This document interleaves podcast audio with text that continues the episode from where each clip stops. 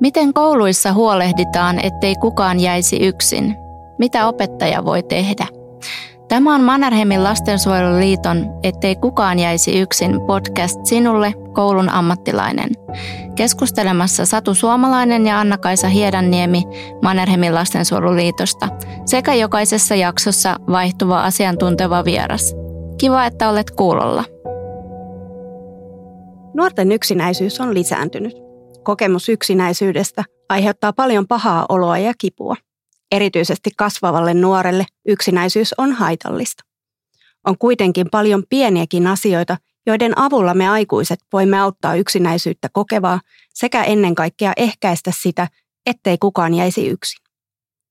Tänään keskustellaan yksinäisyydestä ja koulun keinoista ehkäistä ja puuttua nuorten yksinäisyyteen. Asiantuntijavieraana meillä on kasvatuspsykologian professori Niina Junttila, joka on tehnyt jo yli 20 vuotta tutkimusta lasten ja nuorten yksinäisyyden kokemuksista. Tosi lämpimästi tervetuloa Niina, ettei kukaan jäisi yksin podcastin vieraksi. Kiitos. Voitaisiin oikeastaan aloittaa siitä, että olisi mielenkiintoista kuulla, että miten sä oot päätynyt yksinäisyysteeman pariin. Mikä yksinäisyydessä kiinnostaa? No siinä kiinnostaa tosi moni asia, mutta alun perin ihan silleen sattumalta päädyin siihen, että gradun tekijä sanoo, että neljä aihetta, että joku tutkii kiusaamista, joku yksinäisyyttä ja syrjän vetäytymistä ja torjutuksi tulemista. Mulle tuli se yksinäisyys, mutta jotenkin ne pienet 5-6-vuotiaat lapset, joita mä kiersin pari kuukautta haastattelemassa, niin ne niin kuin tarinat oli tosi koskettavia. Mä että tässä on jotain semmoista, mitä pitää tutkia tarkemmin. Ja sitten mä sain paikan väitöskirja työntekijänä niin kuin semmoisessa projektissa, jossa oli mahdollisuus, niin jotenkin jäin kiinni siihen. Siinä on niin paljon asioita, mitkä, mitkä jotenkin niin kuin eri tutkimusmenetelmiä, silmänliikettä, aivotutkimusta ja sitten semmoisia niin käyttäytymistason juttuja, niin se on mun mielestä tosi, tosi iso asia jotenkin. Ja varmasti teemaissa tutkittavaa riittää. Kyllä. Tänään me puhutaan erityisesti nuorten kokemasta yksinäisyydestä. Kerro vähän siitä, että minkälaista nuorten kokema yksinäisyys on ja minkälaisia seurauksia sillä on. Yksinäisyys on nuorten mielestä ihan kauheata. Että se jotenkin niin kuin välillä me aikuiset sekoitetaan ja sanotaan, että yksinäisyys voi olla mukavaa tai jotenkin hyvinvointia lisäävää tai valittua tai positiivista, mutta ei se ole sitä. Et silloin kun puhutaan niin kuin yksinäisyydestä, niin se on tieteen määritelmissä ja se on kyllä nuorten kokemuksissakin aina semmoinen niin semmoinen olotila, joka satuttaa, joka tuntuu pahalta. Että he kuvailee sitä, että mieluummin ottaisi, että joku vaikka hakkaisi tai se, että oksettaa, mutta ei, niin kuin, ei mitään tule ulos tai ei tiedä, miten sitä asiaa kuvaisi tai että onko mitään järkeä edes nostaa sängystä, kun ei kukaan kuitenkaan huomaa sitten, jos mä menen, menen kouluun. Eli se tuntuu tosi pahalta ja silloin niin kuin, valtavia vaikutuksia sekä siihen psyykkiseen että fyysiseen terveyteen ja hyvinvointiin. Ja itse asiassa se, mitä vähemmän, vähemmän on nostettu esille, niin myös meidän yhteiskunnalliseen turvallisuuteen. Eli yksinäisyys jotenkin, kun sä joudut eristäytymään muista, sun aivot reagoi siihen kipuun niin, että niin kuin muut jotenkin haluaa satuttaa sua tai muut vihaa sua. Niin jossain vaiheessa voi tulla sellainen olo, että mitä mä muuta voin tehdä kuin satuttaa muita tai vihata takaisin. Eli se on tosi iso asia, mistä tiedetään ehkä niin kuin aika lailla vielä pieni siivu. Että meillä on vähän semmoisia stereotypioita, että yksinäiset on hiljaisia ja syrjään vetäytyviä ja jotenkin niin kuin poistuu siitä yhteisöstä. Mutta siellä on myös niitä toisenlaisia puolia. Hmm. Onko tämä jotenkin sukupuolittunutta sitten, että yksinäisyyteen reagoidaan eri tavalla sitten riippuen, riippuen sukupuolesta? Tämä on tosi hyvä kysymys.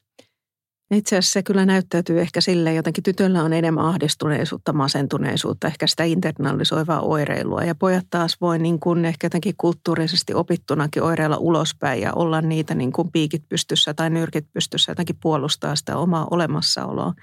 Mutta toisaalta meillä on tällä hetkellä niin kuin ei voi puhua pelkästään tytöistä ja pojista, vaan mm. meillä on paljon myös nuoria, jotka kokee olevansa jotain muuta, muun sukupuolisia tai niin kuin ei halua jotenkin määritellä sitä omaa, omaa sukupuoltaan.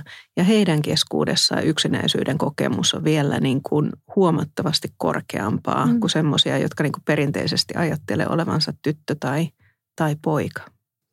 Liittyykö yksinäisyys yleisestikin sitten siihen, että, että henkilö, joka kokee kuuluvansa jollain tavalla marginaaliin, liittyy se nyt sukupuoleen tai, tai etnisyyteen tai mihin tahansa, niin onko yksinäisyys yleisempää henkilöillä, jotka sijoittaa itsensä marginaaliin tai ajattelee, että on marginaaliryhmä?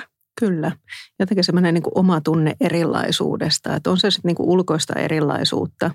Se on tietenkin usein, usein riski sille, että muutkin alkaa työntää sua ulkopuolelle, mutta erityisesti semmoinen jotenkin niin kuin itse ajateltu erilaisuus, että vaikka sä et olisi erilainen kuin muut, niin jos sä koet olevas erilainen ja sitä, että sä et sovi joukkoon, niin silloin se on iso riski yksinäisyydelle.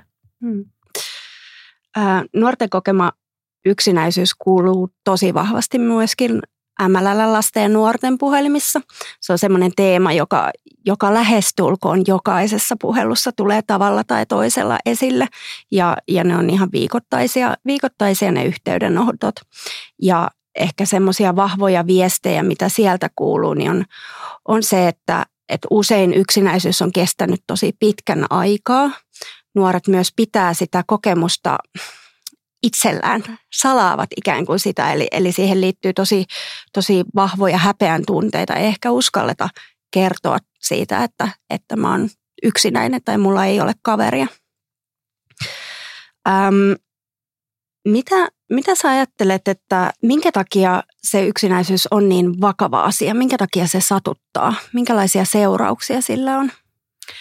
Tuossa tuli tosi tärkeitä asioita, mitä nostit esille. Erityisesti ehkä se niin kuin semmoinen stigman kokemus, jotenkin nuorten tunne siitä, että kukaan muu ei koe samalla tavalla. Että mä oon jotenkin ainoa ja musta on jotain vikaa, koska mä koen näin, että mä en sovi joukkoon tai että mulla ei ole semmoista läheistä tärkeää ystävää. Ja kuitenkin meidän tilastot näyttää, että tällä hetkellä joka neljäs nuori 15-25-vuotiaista kokee, että heillä ei ole läheistä tärkeää omaa ystävää tai ystäviä tai että he ei sovi porukkaan, kuulu joukkoon. Eli se on tosi yleistä, mutta sitä pidetään jotenkin niin kuin hävettävänä omana vikana. Ja silloin se alkaa niin kuin patoutua sisälle ja sitten tulee aina vaan semmoinen niin isompi möykky, joka, joka kasvaa ja syö sitä hyvinvointia.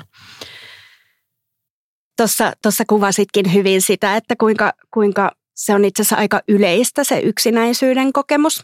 Ja tässä alkuvuodesta julkaistiin myöskin yksinäisyysbarometri, jossa vahvasti tuli esille se, että, että nuoret kokee tosi paljon ja nuoret aikuiset kokee paljon yksinäisyyttä. Ja ehkä huomionarvosta oli se, että me ollaan paljon puhuttu siitä, että korona-aikana koettiin yksinäisyyttä, mutta ehkä oltiin aika toiveikkaita sen suhteen, että kun korona ja rajoitukset on ohi, niin sitten ihmiset tulisivat taas kaduille ja, ja, ja se sellainen entinen sosiaalisuus palautuisi. Mutta, mutta ilmeisesti näin ei kuitenkaan ole, vaan, vaan se yksinäisyys on, on jäänyt sinne hyvin korkealle tasolle. Joo, se toivo alkaa jotenkin tällä hetkellä vähän karista. Että oli paljon silloin niitä optimistisia oletuksia, että tämä on nyt tämä hetki ja tästä mennään yli ja nyt saattaa tuntua pahalta, mutta kyllä se siitä sitten sen jälkeen. Kouluterveyskyselyn tulokset, nehän näytti siellä niin kuin toisena koronakeväänä on se huippu kaikki aikaisempiin vuosiin verrattuna, vaikka aikaisemminkin yksinäisyyden kokemus on niin kuin yleistynyt. Mutta just tämä yksinäisyysbarometri, mitä Suomen punainen risti taloustutkimuksen kanssa keräsi, niin siellä kyllä näkyy, että se on jotenkin niin kuin pitkäaikainen kokemus, joka ei ole lähtenyt alaspäin. Ja samaa kertoo meidän School ohjelman tulokset, eli siinä – Siinä kerättiin näitä 15-20-vuotiailta nuorilta aineistoa nyt viime syksynä koulujen alkaessa. Reilu 4000 nuorta vastasi ja ei kyllä ole valitettavasti merkkejä siitä, että yksinäisyys olisi vähentynyt, vaan päinvastoin. Se on jopa niin kuin osittain noussut tietyillä osa-alueilla ei ole tullut lainkaan sinne alaspäin. Ja se, mikä siinä mun mielestä on erityisen huolestuttavaa, mikä nousi näissä molemmissa yksinäisyysbarometreissa ja skuutipilongissa, on, että se niin kuin jatkuu pitkään ja sitten nuoret kokee, että heidän omat keinot on jo on jo niin kuin loppu tai käytetty. Että ei enää oikein tiedä itse, että miten pääsisi siitä eroon. 15-vuotiaista 30 prosenttia on sitä mieltä, että he ei tiedä, miten he pääsisivät tilanteesta eroon, mutta se lisääntyy iän myötä tosi voimakkaasti. Eli 20-vuotiaista jo 80 prosenttia, neljä viidestä sanoo, että he ei tiedä itse enää, että miten he pääsisivät tilanteesta eroon. Ja se on tosi huolestuttavaa mun mielestä. Kyllä. Ja varmaan vähän samankaltainen tilanne kuin vaikka kiusaamisen kanssa, että kun se jatkuu pitkään, niin siihen on paljon vaikeampi tehdä interventioita ja siihen on että olisi tosi tärkeää, että näihin tilanteisiin päästäisiin tosi aikaisessa vaiheessa käsiksi. Nimenomaan. Tuosta kiusaamisesta itse asiassa ähm, tekisi vielä, mieli vielä kysyä sitä, että mm, kouluterveyskyselyssähän aika vahvasti yksinäisyys ja kiusaaminen korreloivat keskenään. Eli, eli tota, ää, sellaiset lapset ja nuoret, jotka kokee osattomuutta siitä omasta kouluyhteisöstä, he ovat yksinäisiä, niin heillä on myös muita useammin ää, kokemusta kiusaamisesta, joko niin, että he ovat itse joutuneet kiusaamisen kohteeksi tai, tai sitten he ovat itse osallistuneet kiusaamiseen kiusaajina. Mitä sä ajattelet, heijasteleeko tämä yksinäisyystilanne myös siihen, että miten meidän kiusaamisen kehitys tulee näkymään? Niin, hyvä kysymys. Se on vaikka niin kuin lukiolaisten osalta, niin kiusaaminen on pitkään ollut siellä 1,1 prosentissa, kun taas yksinäisyys on niin kuin kivunut ylöspäin. Se on lukiolaisten tilanne, totta kai se on erilaista sitten niin kuin vaikka alakoulun puolella. Se voi olla, että jotenkin niin kuin jossain määrin se, että ollaan sosiaalisesti eristyksissä – niin silloin ei tapahdu semmoista perinteisempää kiusaamista, semmoista niin kuin fyysistä tai sanallista kiusaamista. Mutta ostrakismi, eli se ulossulkeminen, joka yleensä johtaa siihen yksinäisyyden tunteeseen, niin sehän on myös väkivaltaa. Se on sosiaalista väkivaltaa, eli sitä, että jotenkin niin kuin jätetään näkemättä, kuulematta, kohtaamatta. Ja kyllä, tota, kyllä meidän aikaisemmissa tutkimuksissakin näkyy usein ehkä niin kuin yläkoulun puolella helposti se, että jos sä oot sosiaalisesti yksinäinen, eli sulle ei ole sitä kaveriporukkaa, niin silloin sä tulet todennäköisemmin myöhemmin kiusatuksi. Ja toisaalta taas näkyy ehkä pienemmilläkin lapsilla usein se, että jos sä oot ollut kiusattu, niin sä rakennat sitä, sitä niin kuin suojakuorta ympärilleen ja tavallaan niin kuin haluat häipyä siitä yhteisöstä, jotenkin niin kuin tavallaan jäädä näkymättömäksi, jotta sua ei satuteta enää. Mutta toisaalta erittäin mielenkiintoinen asia on se, mitä niin kuin yksinäisyys ja ostrakismi, eli se ulossulkeminen, niin ne saa meidät niin kuin käyttämään erilaisia keinoja, jotta päästäisiin takaisin siihen yhteisöön. Ja yleensä se ensimmäinen on semmoinen positiivinen reaktio, että yritetään olla ystävällisempiä, yritetään sopeutua ja kaikkea muuta. Mutta se toinen reaktio, jos ei tämä ystävällisyys toimi, niin on semmoinen niin kuin negatiivisempi aggressiivisuus. Se, että aletaan vaikka satuttaa muita, kiusaamaan muita ja vaikka videoidaan se vielä ja laitetaan nettiin, jotta joku varmasti niin kuin näkee, että hei mä oon olemassa ja mä pystyn tekemään asioita. Eli se voi olla semmoinen niin kuin aggressiivisuus, muiden kiusaaminen, niin se voi syntyä siitä tarpeesta, että sun omat sosiaaliset tarpeet ei täyty, vaan sua niin kuin satutetaan sillä ulos sulkemisella.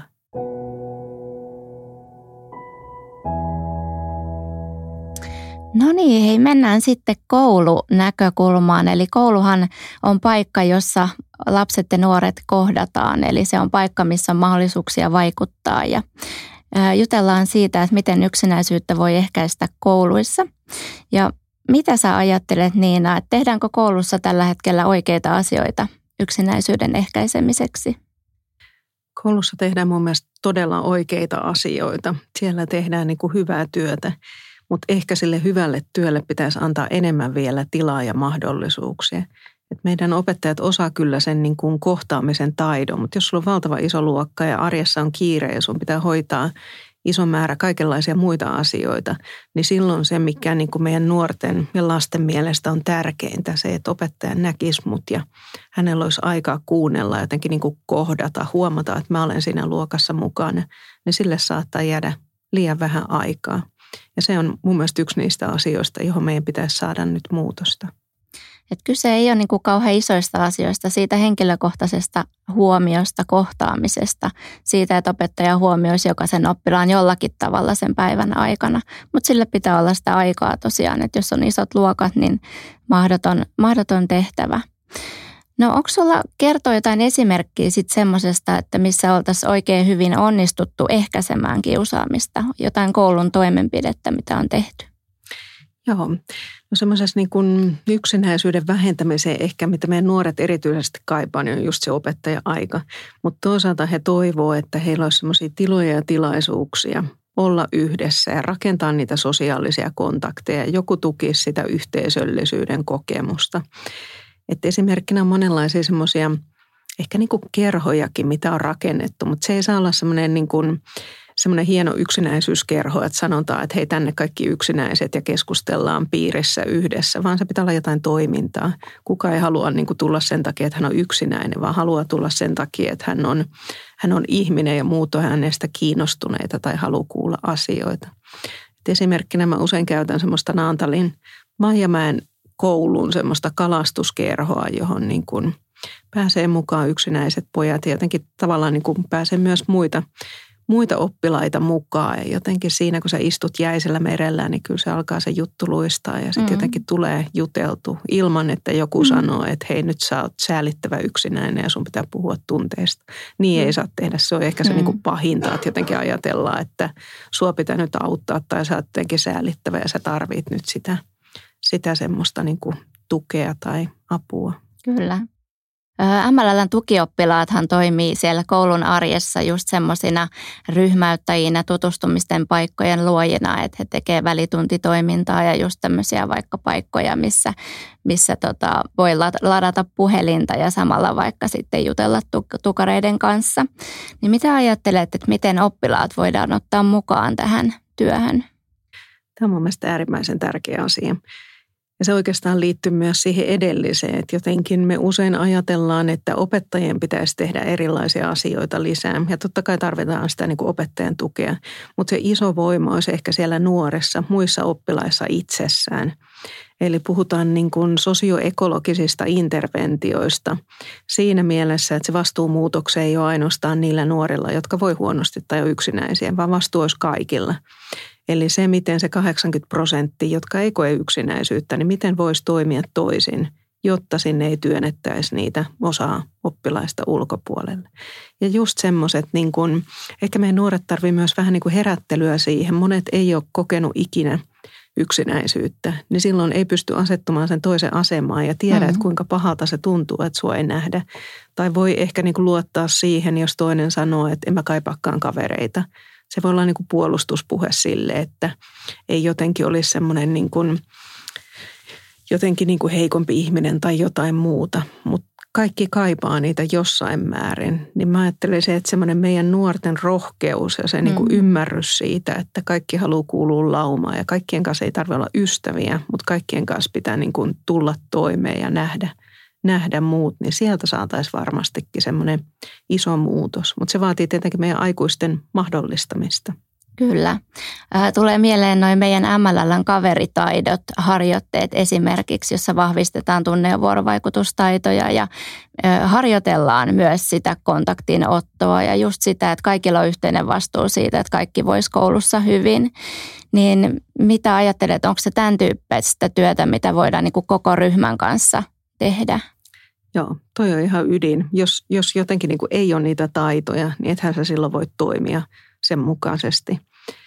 Eli me ollaan siinä meidän uudessa Raittypilon konsortiossa hahmoteltu tavallaan semmoista niin kuin kehää, että miten se yksinäisyys, mistä se lähtee liikkeelle, mitkä on ensimmäisiä helppoja keinoja, jotka on semmoisia niin universaaleja asioita, joita kaikki, kaikki voisi harjoitella tai opetella.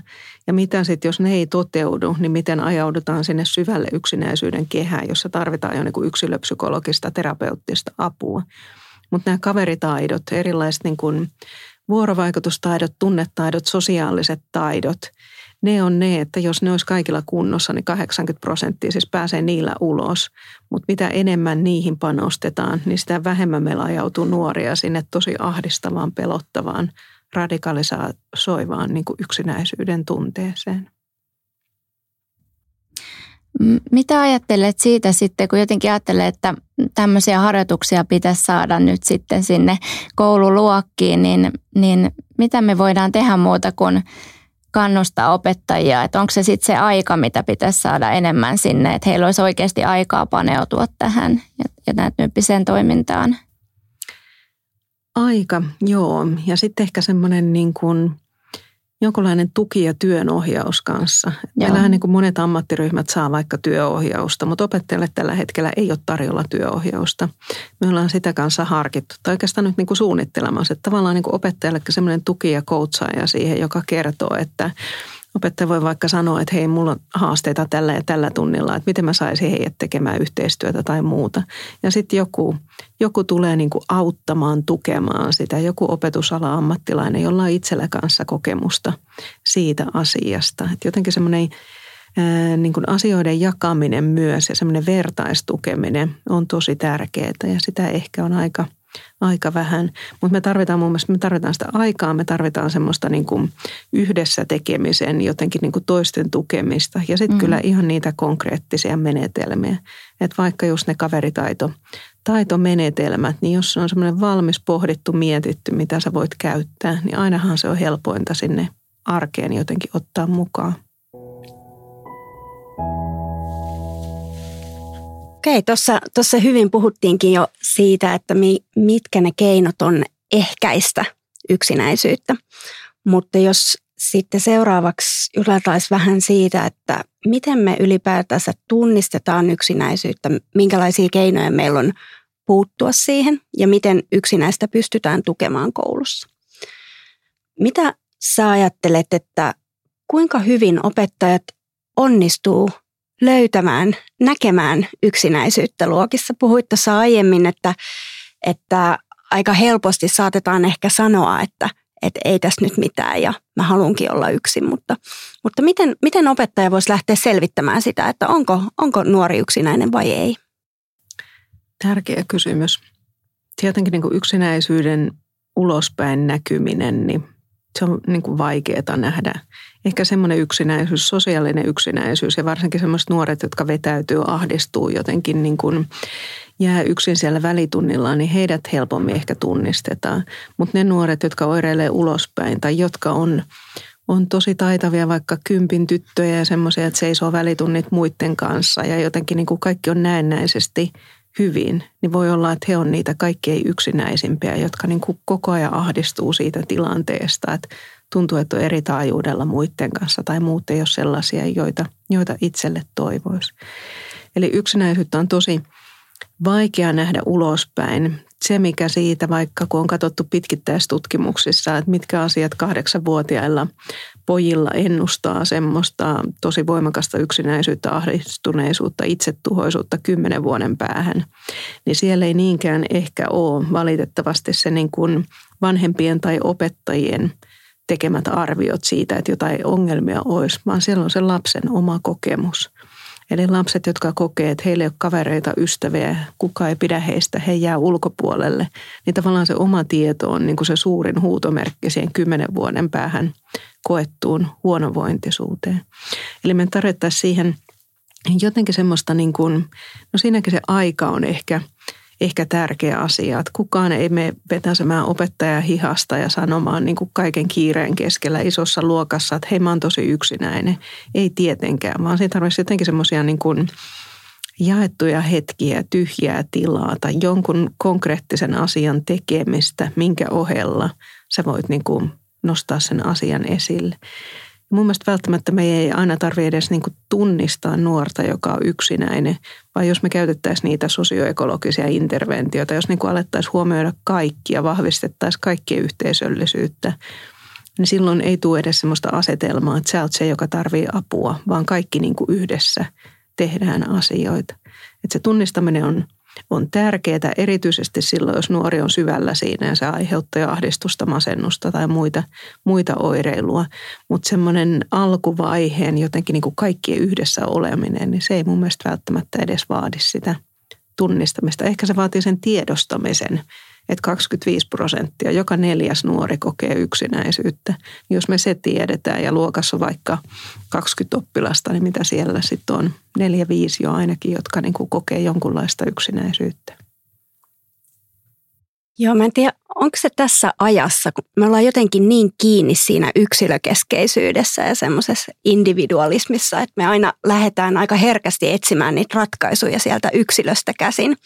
Mutta mä tykkäsin tosi paljon tuosta, kun sä toit esille, että itse siitä siitä ei ole haittaa kenellekään, että se yhteisö on mukaan ottava ja, ja erilaisuutta kunnioittava ja siellä hyvin erilaiset ihmiset tulee nähdyksi ja kuulluksi omana itsenään, niin sehän on vaan voimavara sille koko yhteisölle ja se on ehkä se, mitä kohti meidän olisi hyvä kulkea.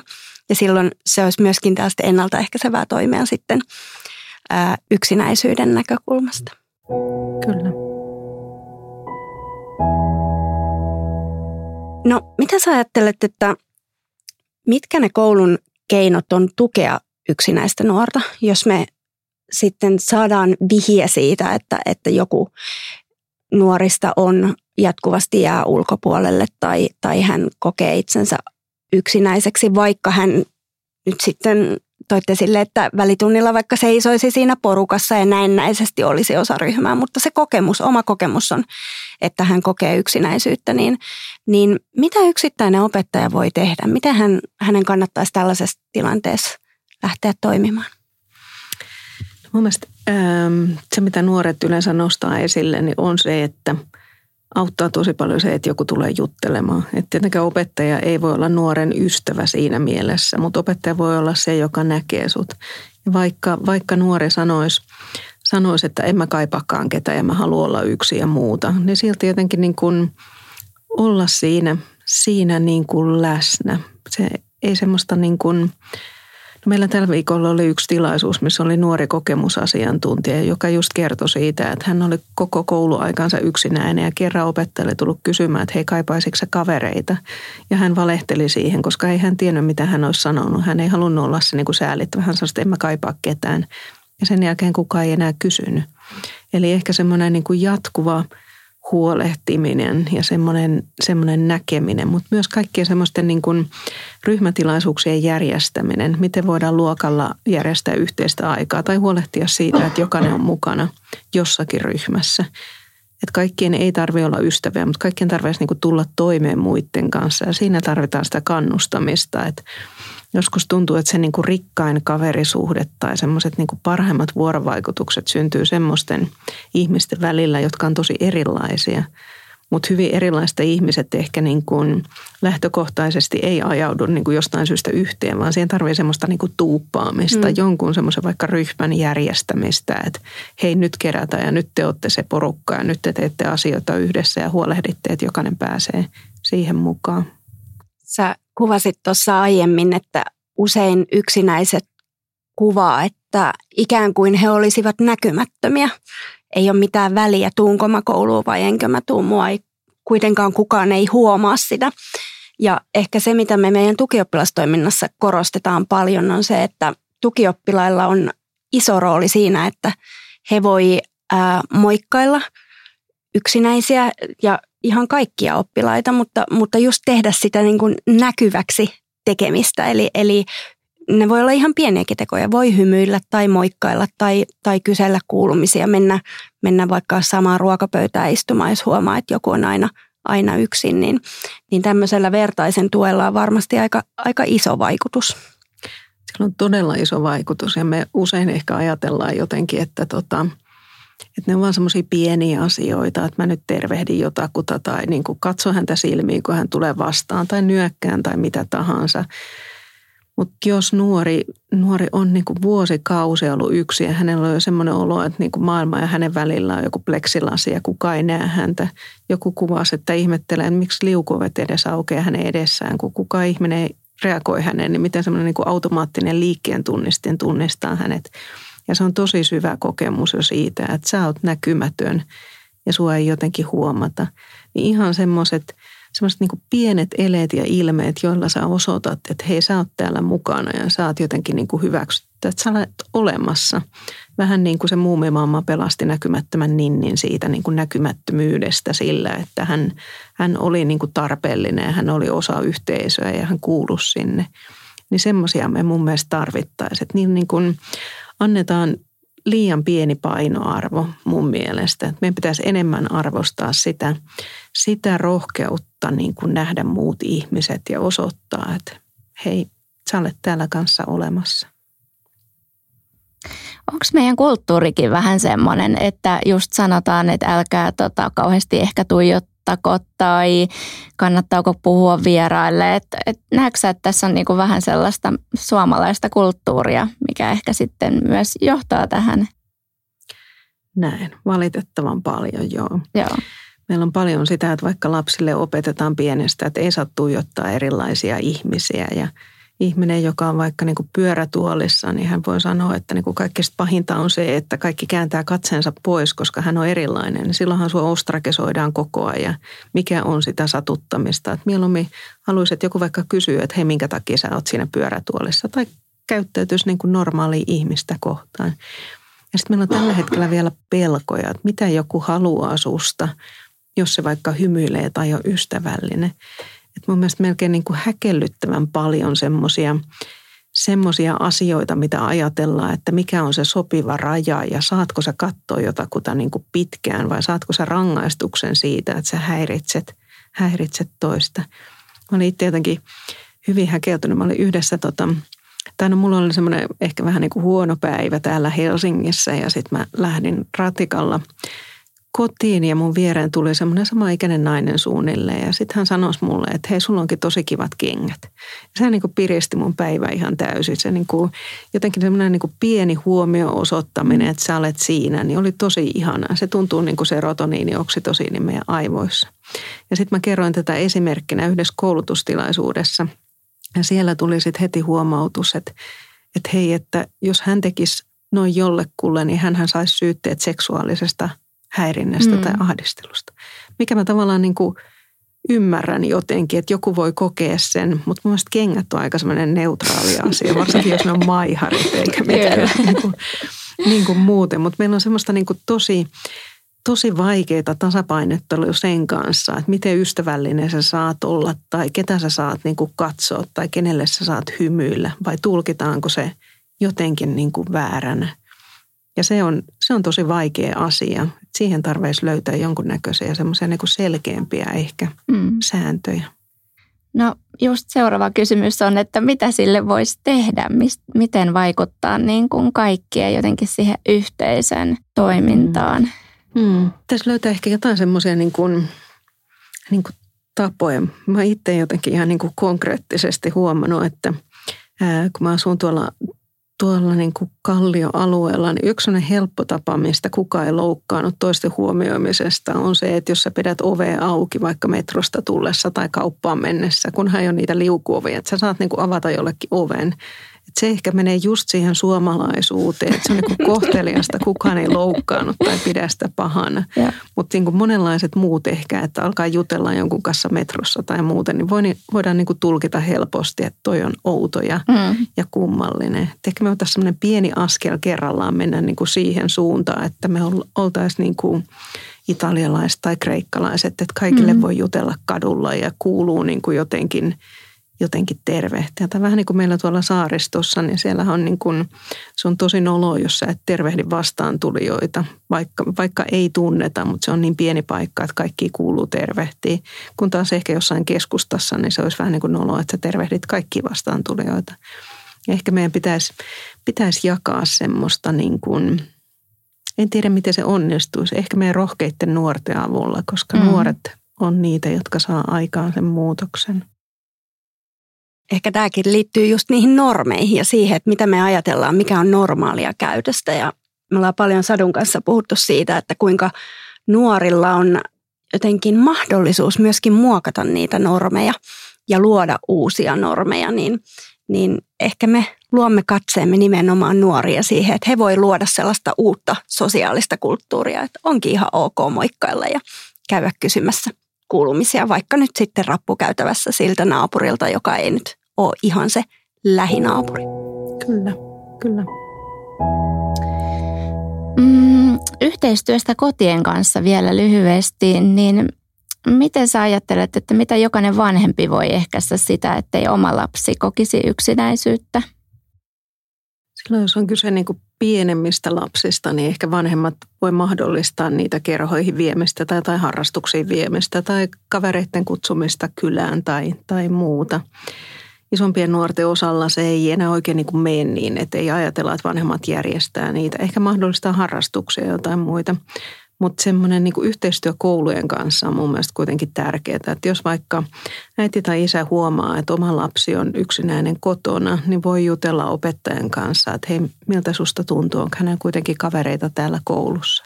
Tai opettaja voisi ottaa vanhempaa yhteyttä, että hei, lapsi on täällä tai nuori on täällä jotenkin niin kuin yksinäisen oloinen, mutta jos hänellä onkin kotona paljon kavereita, niin silloinhan sitten ei tarvitse olla niin valtava huolissaan. Mutta semmoinen avoin yhteistyö, ettei me mentäisi niin kuin siihen, että jos opettaja ottaa yhteyttä kotiin tai koti ottaa yhteyttä kouluun, niin lähtökohtaisesti se on siksi, että on joku niin kuin ongelma, vaan siksi, että me halutaan ratkaista asioita yhdessä. Ja se olisi semmoinen niin kuin positiivista sen sijaan, että sitä ajatellaan, että nyt on joku, joku asia tavallaan niin kuin hoidettu huonosti jommankumman tahon toimesta – Kyllä jotenkin näkisi, että olisi tosi tärkeää just, että yhteistyössä ihan että kuuluisi siihen yhteiseen keskusteluun, että jutellaan niistä nuoren kaverisuhteista, että miltä se näyttää koulussa, onko hänellä siellä kavereita, onko kotona kavereita, että käytäisiin niitä vanhempien kanssa niitä keskusteluja ö, yhdessä. No Miten sitten neuvoisit vanhempaa siinä, että jos oma nuori sitten uskaltautuu kertomaan siitä, että hän kokee yksinäisyyttä, niin mitä vanhempi voi siinä tilanteessa tehdä? Miten tukea sitä omaa nuorta? Kaikkein tärkeintä on kuunnella ja jotenkin ottaa se kertomus todesta. Että se, mitä nuori kertoo, se voi olla tosi pelottavaakin, paitsi niin kuin vanhemmalle, niin myös kouluammattilaisille usein. Ne voi olla ihan kauheita kauheita kokemuksia ja ajatuksia vaikka niin kuin itsensä satuttamisesta tai jotenkin semmoisia kosto, kostoajatuksia tai muita. Mutta ei saa missään tapauksessa sanoa, että hei sä nyt vaan kuvittelet tai kyllä sä niitä kavereita löydät tai nyt vaan ryhdistäydyt ja yrität uudestaan. Niin ei saa sanoa, koska se niin kuin ainakin sen jälkeen lopettaa sen, että sitten ei kerrota uudestaan asioista. Vaan semmoinen ehkä niin kuin rauhallinen – alas istuminen ja sen asian kuunteleminen ja sen todeksi ottaminen, eikä sitten semmoisten minkään niin kuin valtava yksioikoisten ohjeiden antaminen, että okei, että nyt, nyt osallistut tähän kerhoon ja asia poistuu. Jos se on pitkään ollut sen nuoren mielessä, niin hän ei todellakaan halua osallistua yhtäkkiä johonkin niin kuin uskaltautua tilanteeseen, jos hän kokee, että hän ei pysty eikä, eikä kykene tai se tilanne on pelottava. Et tärkeintä on mun mielestä se kuunteleminen ja sen jälkeen ei sille vähätellen sanoa, että hei, joka neljäs nuori kokee samoin, vaan antaa semmoista niin informaatiotietoja ja faktoja. Tai antaa niitä niin kuin ohjeistaa netin kautta. Siellä on valtavasti erilaisia toimintamalleja, vaikka niin kuin mielenterveystalon tai niin kuin monen järjestön toimesta tehty materiaali tai tämä teidän niin kuin puhelin, johon voi soittaa ja puhua siitä omasta asiasta. Että semmoisten niin kuin käytännön ehkä – ehkä niin kuin mahdollisuuksien antamista, mutta ei semmoisia niin yksioikoisia ohjeita, että nyt teet näin niin asia hoituu sille. Mutta se kuunteleminen ja ymmärtäminen ja siinä niin kuin hetkessä mukana eläminen, niin ne on tärkeimpiä. Ja ehkä vielä kaikkien tärkeintä se, että sä, sä niin kuin muistat sanoa sille nuorelle, että sä olet mulle tärkeä ja tämä ei ole nyt niin kuin mitenkään – mitenkään niin kuin vähennä sitä, kuinka paljon mä välitän susta tai tämä ei tee susta mitenkään huonoa ihmistä, vaan sä oot tosi tärkeä ja täydellinen. Mutta tämä on semmoinen asia, mitä, mitä me nyt lähdetään yhdessä jotenkin ratkomaan. Joo, jotenkin tosi tärkeä tuo niin toivon näkökulma, että nyt yhdessä mä oon tässä sun rinnalla ja yhdessä mietitään, mitä voidaan tilanteelle tehdä. Että ihan se niin kuin lämmin vanhemmuus ja se vieressä oleminen niin on niin kuin siinä tosi tärkeitä. No nyt sitten tämmöinen suora kysymys, että mitä sä ajattelet, että kenen vika yksinäisyys on? Mä vähän pelkään, että se on meidän kaikkien vika jollakin tavalla.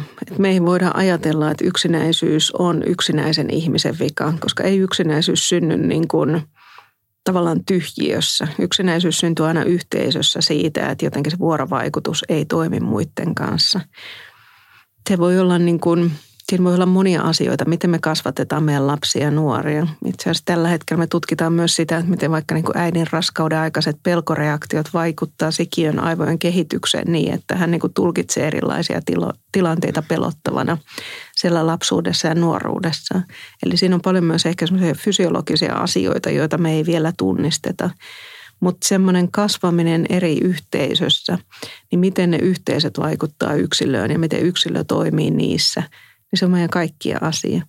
Se on oikeastaan ihan myös menee tuonne niin kuin – tämmöisen niin kuin rakentamiseen. Tehdäänkö me puistoja, jos on ainoastaan yhden hengen puistopenkkejä vai tehdäänkö me semmoisia leikkipuistoja, johon voidaan viedä lapsia ja vanhemmat voi jutella siinä samalla. Tai miten me rakennetaan tiloja kouluihin tai jonnekin muualle, jotka mahdollistaa niitä, niitä kontakteja. Mutta se on myös meidän, meidän jotenkin niin kuin poliittisessa päätöksenteossa, että mihin me laitetaan, laitetaan painoarvoa. Mä olin nyt tosi onnellinen Tällä viikolla meillä oli eduskunnassa tilaisuus, jossa seitsemän, seitsemän niin kuin suurinta puoluetta sitoutui siihen, että saataisiin sellainen kansallinen yksinäisyysstrategia, joka ylittäisi ne niin kuin hallituskaudet ja eri puolueet. Lähdettäisiin niin kuin rakentamaan semmoista ohjelmaa, jossa ei ole pelkästään vaikka sosiaali- ja terveys tai opetus ja sivistys, vaan kaikki niin kuin sektorit yhdessä lähtis miettimään niitä keinoja, että miten – miten tähän asiaan puututaan, koska se tulee valtavan kalliiksi meille. Me ei haluta maksaa niitä kustannuksia, mutta toisaalta tuntuu vähän turhan pelottavalta ehkä niin kuin monesta päättäjästä laittaa rahaa siihen ennaltaehkäisyyn, joka ei näy heti, mutta joka ihan varmasti tulisi niin kuin jollakin aikavälillä maksamaan itsensä moninkertaisesti takaisin. Nuorten hyvinvointiin liittyy monia haasteita ja joten kaikkeenhan niihin pitäisi löytää niitä ratkaisuja. Ja Onko tämä yksinäisyys just sellainen, mihin kannattaa erityisesti kiinnittää huomiota?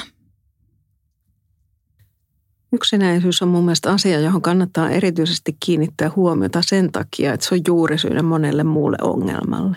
Et meillä on niitä valtavan isoja ongelmia, kuten niin kuin nuorten mielenterveyskriisi tai meillä on ilmastokriisi, meillä on sotatilanne, meillä on paljon asioita, jotka lisää ahdistusta. Mutta silloin, jos ihminen joutuu sietämään sitä tilannetta yksin, jos puhutaan vaikka niin kuin resilienssistä tai koherenssin tunteesta, kyvystä selviytyä erilaisista kriiseistä, niin parhaiten niistä aina selviytyy ihmiset, joilla on joku toinen. Eli semmoinen niin yksin selviytyminen on kaikkein vaikeinta. Ja mä ajattelisin niin kuin monen asian suhteen, niin se, että meillä on ne toimivat sosiaaliset verkostot, niin se auttaisi paitsi niin kuin vähentäisi mielenterveyden ongelmia, ihan fyysistä sairastumista, pitkiä sairas, äh, sairaspoissaoloja tai koulutuksesta syrjäytymistä, montaa muuta asiaa, niin se antaisi ihmisille sitä vahvuutta selvitä kaikista näistä kriiseistä, joita meitä t- tällä hetkellä on kyllä ihan, ihan liian paljon. Miten luodaan toivoa? Miten, miten me luodaan toivoa erityisesti niille nuorille, että tilanne menee parempaan päin? Jotenkin tuntuu, että nuoret on itse se toivo. Et mä olen kyllä niin kuin monta kertaa viime aikoina – ehkä häkeltynytkin siitä, että kuinka paljon heillä on semmoista niin kuin voimaa ja rohkeutta ja halua rakentaa semmoista yhteiskuntaa, jossa ei jätettäisi muita ulkopuolelle. Miten halutaan sitä muutosta? Se näkyy jopa jotenkin tämmöisessä, että niin kuin ei haluta ottaa kännyköitä esille, jos ollaan yhdessä. Et meillä on semmoinen ehkä niin kuin pienempi ryhmä nuoria, jotka on sitä mieltä, että kaikki tämmöinen niin kuin turha pois ja keskitytään muiden kanssa yhdessä olemiseen niin mä uskon, että se lähtee laajentumaan semmoinen, semmoinen ryhmä ja me nuoret jotenkin niin näkee se, että kuinka, kuinka tärkeää tästä on selviyty yhdessä. Toisaalta mä ajattelin, että meidän aikuisten pitää, pitää antaa siihen tilaa, että me tällä hetkellä ehkä aikuiset usein niin kuin ajatellaan, että no on nuoret ja on nuorten ongelmat ja sitten niin kuin heitä pitää auttaa tai jotain muuta, mutta me ei nähdä sitä kokonaisuutta – että niin kuin nuoret, jotka voi huonosti, niin se ongelma ei ole pelkästään niin kuin nuorissa tai nuorilla, vaan kuka, kuka maksaa meidän muiden eläkkeet, kuka pitää yllä semmoista niin kuin sosiaalisesti kestävää kehitystä ja yhteiskuntaa, ellei nuoret sitä tee. Meillä oikeastaan kaikki toivo on, on siellä ja sinne pitäisi jotenkin antaa niitä, sitä niin kuin vahvuutta ja mahdollisuuksia toteuttaa asioita. Mikä on sun tärkein viesti koulun aikuisille? Ehkä se, että niin kuin näkee ja kohtaa ja kuulee nuoret ja ottaa heidän asiat tosissaan. Mutta myös se koulun niin kuin ammattilaisten valtava osaaminen ja tärkeys siinä nuorten elämässä.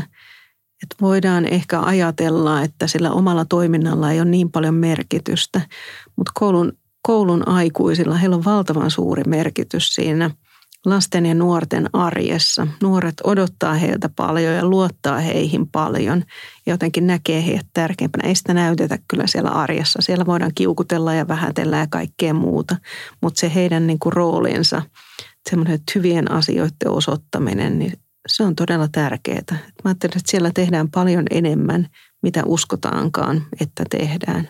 Mutta se pitäisi niin kuin nostaa myös näkyväksi. Kyllä, opettajat tekee todella paljon asioita, tärkeitä kohtaamisia joka päivä lasten ja nuorten kanssa. Jotenkin tuli itselle sellainen olo, että tämä on meidän kaikkien yhteinen vastuu ja jokainen voi tehdä asioita yksinäisyyden ehkäisemiseksi. Kiitos Niina tosi paljon, että olit tänään meidän vieraanamme. Nettisivuiltamme www.mll.fi kautta kouluille löydät lisätietoa kouluhyvinvointiin liittyvästä työstämme, materiaaleja, aineistoja sekä tehtäväkortteja oppitunneille. Voit myös tilata kouluille suunnatun uutiskirjeemme, jossa kerromme ajankohtaisista koulutuksista ja materiaaleistamme. Kiva kun olit kuulolla.